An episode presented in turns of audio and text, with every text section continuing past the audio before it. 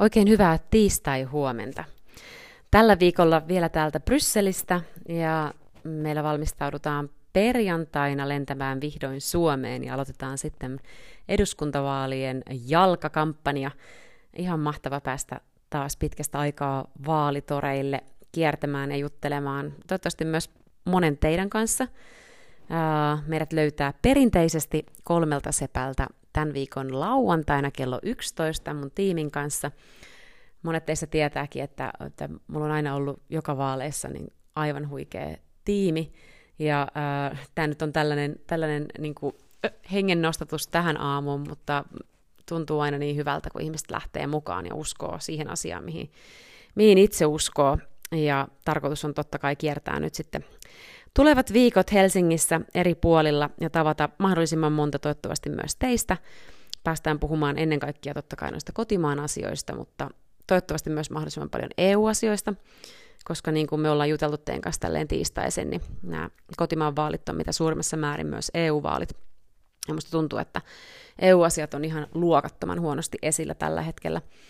Ää, oli aikamoinen järkytys toi Ylen vaalikone, missä käytännössä ulkopolitiikka, turvallisuuspolitiikka tai EU-politiikka ei ollut minkäännäköisessä roolissa siinä mielessä, että piti valita itselle tärkeitä teemoja. Niin taisi olla talouskuri, miten se oli muotoiltu sinne ainoa talousaihe, ja ulkopolitiikasta ei yhtään mitään. Ää, saati sitten EU-politiikasta. Eli tästä kyllä aikamoiset nuhteet Yleisradiolle. Kyllähän niin kuin, nämä on sellaisia asioita, mitkä koskettaa meidän lainsäädäntöä ihan valtavassa määrin. Ja jos näistä ei puhuta sitten edes vaalikoneessa, äh, mitä monet ihmiset kuitenkin täyttelee, niin täytyy olla todella, todella huolestunut. Mutta pidetään me yllä näitä EU-teemoja myös ää, äh, näissä kotimaan vaaleissa. Ja ää, äh, katellaan vähän, että miltä se EU-viikko näyttää. Mä ajattelen, että tällä viikolla voitaisiin myös puhua vähän arvoista. Meidän on hirveästi arvoista puhunut tässä podissa sen takia, että me tiedetään, että ää, EU EUn, niin kuin, mm, EU ottaa kantaa, tai varsinkin parlamentti ottaa kantaa myös moniin äh, tämmöisiin arvokysymyksiin, mutta öö, se nyt ei ehkä, kun esimerkiksi sosiaali- ja terveyspolitiikka, koulutuspolitiikka ää, ei, ei kuulu EUlle, niin, niin ne jää ehkä vähän sellaisiksi ulkopolitiikassa otetaan totta kai kantaa ja pidetään yllä niin kuin, keskustelua tasa-arvosta ilman muuta.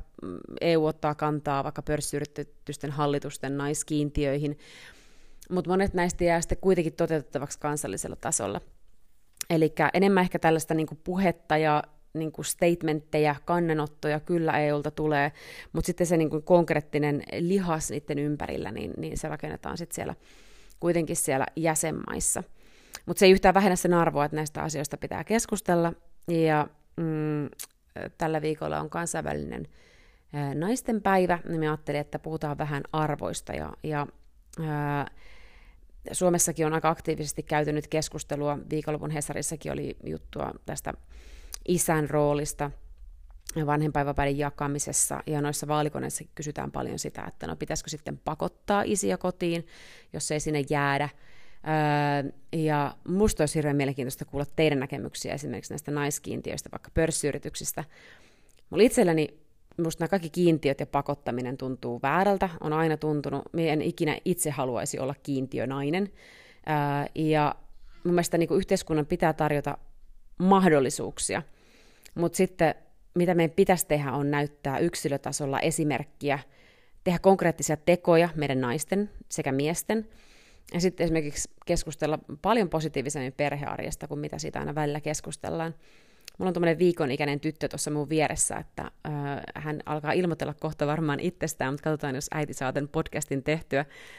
Mun mies, joka on, on tällä hetkellä isyysvapaalla, on hakemassa meidän vanhempaa päiväkodista, joka on vuoden ja viisi kuukautta vanha, eli meillä on tämmöinen aika, aika tiivis perhearki tällä hetkellä menossa, ja, ja mä oon onnellisessa asemassa siitä, että mun puoliso jakaa kaiken puoliksi, ja näin ollaan tehty ensimmäisen kohdalla, ja on tarkoitus tehdä myös tämän, tämän toisen kohdalla, ja se on kyllä aivan valtavan hienoa nähdä, miten se isän rooli ja isä-lapsisuhde on aivan yhtä tärkeä kuin se, kuin se äidin ja lapsen suhde, ja heti tästä alusta alkaen, kun sen rakentaa tiiviiksi, niin on aivan mieletöntä nähdä, että miten, miten nämä isät ja lapset kasvavat, kasvavat yhteen.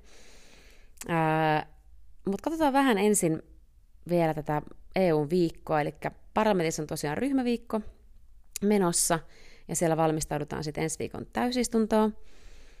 Siellä on myös valiokuntakokouksia, käydään ihan vähän niitä läpi, kun siellä on muutamia teemoja, mitä me tiedän, että teitä kiinnostaa. Ja sitten siellä on esimerkiksi toi ää, torstaina mahdollinen kolmikantaneuvotteluratkaisu tuosta energiatehokkuusdirektiivistä. Tiedän, että siellä ihmiset, ihmiset seuraa tota, niin katsotaan, että torstaina tietää sitten, että tuleeko sieltä parlamentin puolesta ratkaisua, tai siis anteeksi, äh, sekä parlamentin että neuvoston tietenkin äh, kannalta ratkaisua trilogista. Mutta tällä viikolla totta kai toi Kreikan tilanne puhututtaa. Siellä oli delegaatio Lipe-komiteasta eilen Ateenassa. Siellä oikeusvaltio, korruptio, mediavapaustilanne on semmoinen, mikä on iso keskustelun aihe. Ja äh, sitten eilen kattelin, että olisiko siellä mitään sen suurempaa. Siellä oli toi investointipaketti, mitä aikanaan myös Jyrki Katainen ja, ja Jean-Claude Juncker edellisessä komission aikana olivat, olivat rakentamassa ja ajamassa, niin, niin siitä oli tuolla budjetti- ja talousvaliokunnassa keskustelua. Siellä oli komissari Haan paikalla.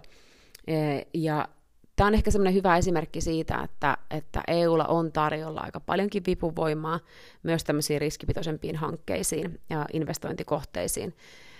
Mutta se, että kuinka paljon niitä käytetään, käytetäänkö niitä tarpeeksi, meneekö ne kohdennetusti oikeanlaisiin investointiprojekteihin, niin se on se semmoinen iso kysymys, mitä pitäisi keskustella myös Suomessa. Ja onko järkevää rakentaa EUlle uudenlaisia instrumentteja, jos meillä on esimerkiksi tämmöisiä lainainstrumentteja, minkä tarkoitus on saada vaikka riskipitoista pitkän aikavälin rahoitusta on ne sitten niitä digitaalisia investointeja tai digikohteisiin, on ne sitten niitä vihreitä investointeja, energiainvestointeja, niin EUlta oikeasti löytyy työkaluja jo tähän. Eli se on semmoinen asia, mitä kannattaa kyllä kyseenalaistaa paljon, että tarvitaanko vielä uusia ohjelmia nykyisten päälle. No tänään sitten neuvoston puolella niin opetusministerit kokoontuu. Siellä on keskustelussa vihreän siirtymän taitoja ja valmiuksia. Ja sitten opettajien asema tämä on semmoinen asia, mikä on erittäin mielenkiintoinen, koska jos Suomessa ajatellaan täysin oikeutetusti ja niin kuin meidän pitää, että opettajat on oikeasti niin kuin meidän sivistyksen ja koulutuksen niin kuin kulmakiviä, ja ilman korkeatasoista opettajakoulutusta, niin ei meillä ole korkeatasoista niin kuin koulutusta. Ja monissa EU-maissa tämä niin kuin on todella huolestuttavassa tilanteessa. Meidän opettajien keski-ikä, missä Baltian maissa on hälyttävän korkea, ja sitten jos mietitään tällaisia just vaikka digitaitoja, vihreitä siirtymätaitoja, niin kuin mitä tänä päivänä, mitä, mitä vuonna 2023 kouluissa vaaditaan, niin kenelläkään ei ole mitään iäkkäämpiä opettajia vastaan, vaan sitä vastaan, että siellä pitää olla diversiteettiä, siellä pitää olla eri-ikäisiä, eri sukupuolta olevia opettajia, koska me kansalaiset ja opiskelijat, nuoret, lapset on, on myös erilaisia. Ja EUssa tuntuu, että missä tahansa kiertää ja juttelee ihmisten kanssa, niin kysytään aina, että mikä se suomalaisen koulutuksen, niin kuin, ö, miksi se on ollut niin hyvää. Nyt täytyy sanoa valitettavasti menneessä aikamuodossa. Niin, niin kyllä se myös on se, että opettajilla on korkea koulutustaso. Suomessa arvostetaan opettajia. Meillä on täytyy tämmöistä esimerkkiä, että jos tota, niin, niin jos minä toisin kotiin, olisin tuonut kotiin ää, opettajan vanhemmilleni esitellyt tulevana puolisona, niin he olisivat olleet varmaan todella tyytyväisiä. Ää, eli, eli se on semmoinen niin arvostus sitä ammattia kohtaan on, on valtavan korkealla, mutta kaikissa maissa tämä tilanne ei, ei, ei ole läheskään yhtä hyvä. Minusta on ihan hyvä, että opetusministeriöt sitten keskustelee, keskustelee opettajien asemasta ja roolista ää, ylipäätään opettajilla on tämmöisiä liikkuvuusohjelmia myös tämän EURES Plus-ohjelman sisällä EU:ssa, mikä on erittäin hyvä. Ja, ja sitten opettajat pystyy liikkumaan myös näissä Eurooppa-kouluissa, mitä ää, täällä Brysselissäkin esimerkiksi on, Suomessa on, mm, eli jäsenmaissa tarjotaan sitten mahdollisuus ää, opiskelijoille, kenellä Suomessa on siis tämä EUn kemikaalivirasto esimerkiksi, ja sen työntekijöiden lapset pystyy sitten opiskelemaan ää, omalla kotimaisella kielellään, omalla kotimaisella opetussuunnitelmallaan ja jatkamaan sitten, kun he palaavat sinne omaan maahansa, niin sitä opetussuunnitelmaa. Ja täällä Brysselissähän on valtavan iso, iso Eurooppa-koulujärjestelmä, missä sitten ää, vaikka me suomalaisina vanhempina voidaan laittaa meidän lapset sitten sinne, sinne ää, suomalaiseen, suomalaiseen ää, koulusysteemiin, ja sitten jos joskus palataan Suomeen, niin toivottavasti tänä keväänä palataan Suomeen, niin he sitten pystyy jatkamaan siellä suomalaisessa luokassa. Mutta tosiaan opetusministerit mm, tänään kokoustaa, ja sitten puolustusministerillä on epävirallinen kokous Tukholmassa ää, tiistaina ja tiistaina keskiviikkona. Ja tämä on ihan mielenkiintoinen. Voitaisiin taas, tiedän, että ihan ensimmäinen podcast oli, oli, oli tässä sarjassa EUn puolustuspolitiikasta, mikä kanssa itse on tehnyt töitä aikanaan, ja äh, se on yksi kuunnelluimmista podeista edelleen. Ja, mutta sitä alkaa olemaan aikaa, eli me voitaisiin hyvin ottaa tämmöinen NATO versus äh, EU-puolustusyhteistyö, miten ne täydentävät toisiaan podcast, jos teitä kiinnostaa, niin, niin tässä taas tänä keväänä. Mutta tosiaan keskiviikkona, eli huomenna on kansainvälinen naistenpäivä. Ja ää, sen takia tässäkin podissa nyt tänään jutellaan vähän, vähän tasa-arvosta ja meille tärkeistä arvokysymyksistä. Ja sitten siellä on komissiosta tulossa, komission kokous on siis huomenna, siellä on turvallisuus- ja puolustuspaketti, siellä on EUn merenkulun turvallisuusstrategia, ja sitten siellä on tämmöinen niin yhteinen tiedonanto EUn turvallisuutta ja puolustusta koskevasta avaruusstrategiasta. Ja sitten siellä on ö, Ukrainan pakolai, pakolaista, pakolaisista, pakolaisia koskien tämmöinen vuositilapäistä suojelua ö, paketti tulossa myös. Tämmöinen vähän vuosipäivä, vuosipäivä asia. Tämä on ihan mielenkiintoinen, tai todella mielenkiintoinen aihe ja liittyy myös arvoihin olennaisesti, mutta meillä on ystäväpariskunnilla täällä Brysselissäkin, niin edelleen asuu ukrainalaisia perheitä, ukrainalaisia nuoria, ja heidän piti olla totta kai pari viikkoa tai kenties vähän aikaa näissä perheissä, mutta tilanne on pitkittynyt.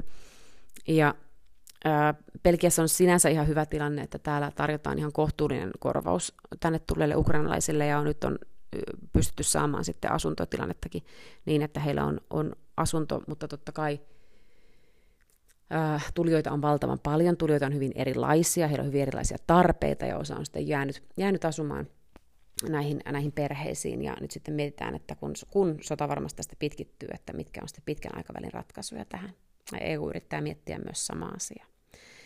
No se puolustusministeriöiden epävirallinen kokous tosiaan jatkuu, ja siellä on siis aiheina EUn sotilasoperaatiot, sitten siellä on YK ja Naton edustajien kanssa käydään lounaskeskustelua, ja sitten siellä on tämmöinen ulkopuolisten ö, vaikut, vaikutusten torjuminen ympäri maailmaa, vähän tämmöinen niin hybrid, hybrid-konseptin tarkastelu, ja sitten EUn sotilaallinen tuki Ukrainalle.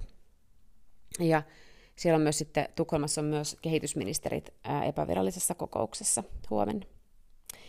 No torstaina ää, on sitten tuolla parlamentin ulkoasianvaliokunta kokoontuu, siellä on aiheena EUn taisteluosastot ja sitten EUn nopea, nopea toimintakyky.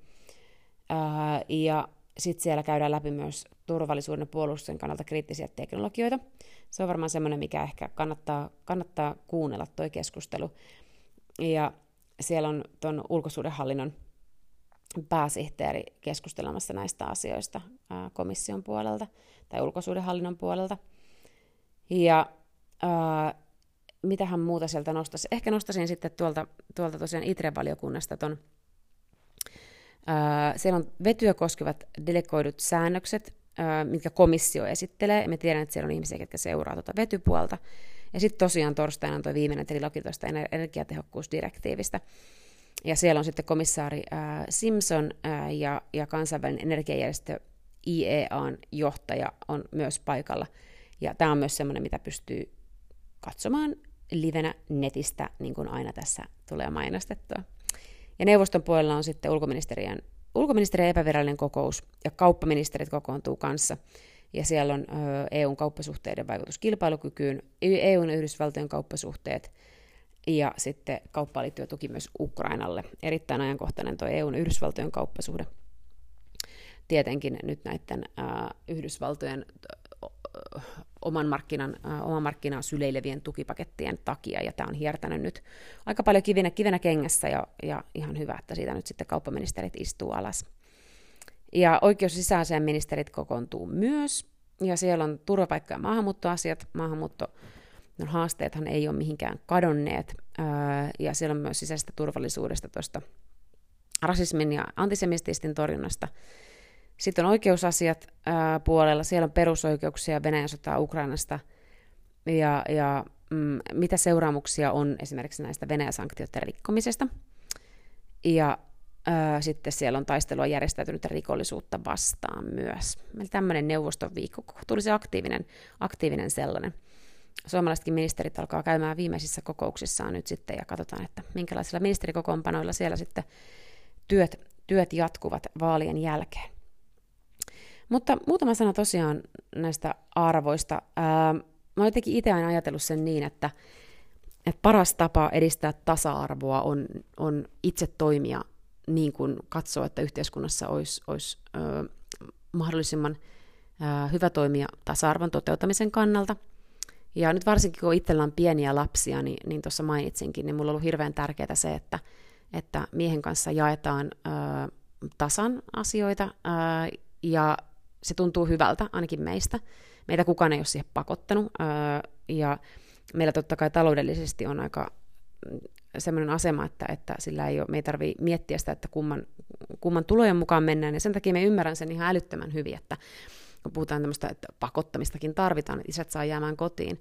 Mutta sitten jos se on perheessä sellainen tilanne, että toinen on se äiti tai isä, tienaa merkittävästi paremmin senkin jälkeen, kun sitä on tarkasteltu tarkasti ja laskettu, että, että miten iso se ero on, niin siinä vaiheessa, kun on asunto- ja autolainat, mahdollisesti opintovelat vielä niskassa, niin, niin totta kai me ymmärrän sen, että se on ihan perhekohtainen asia, miten sen asian haluaa järjestää.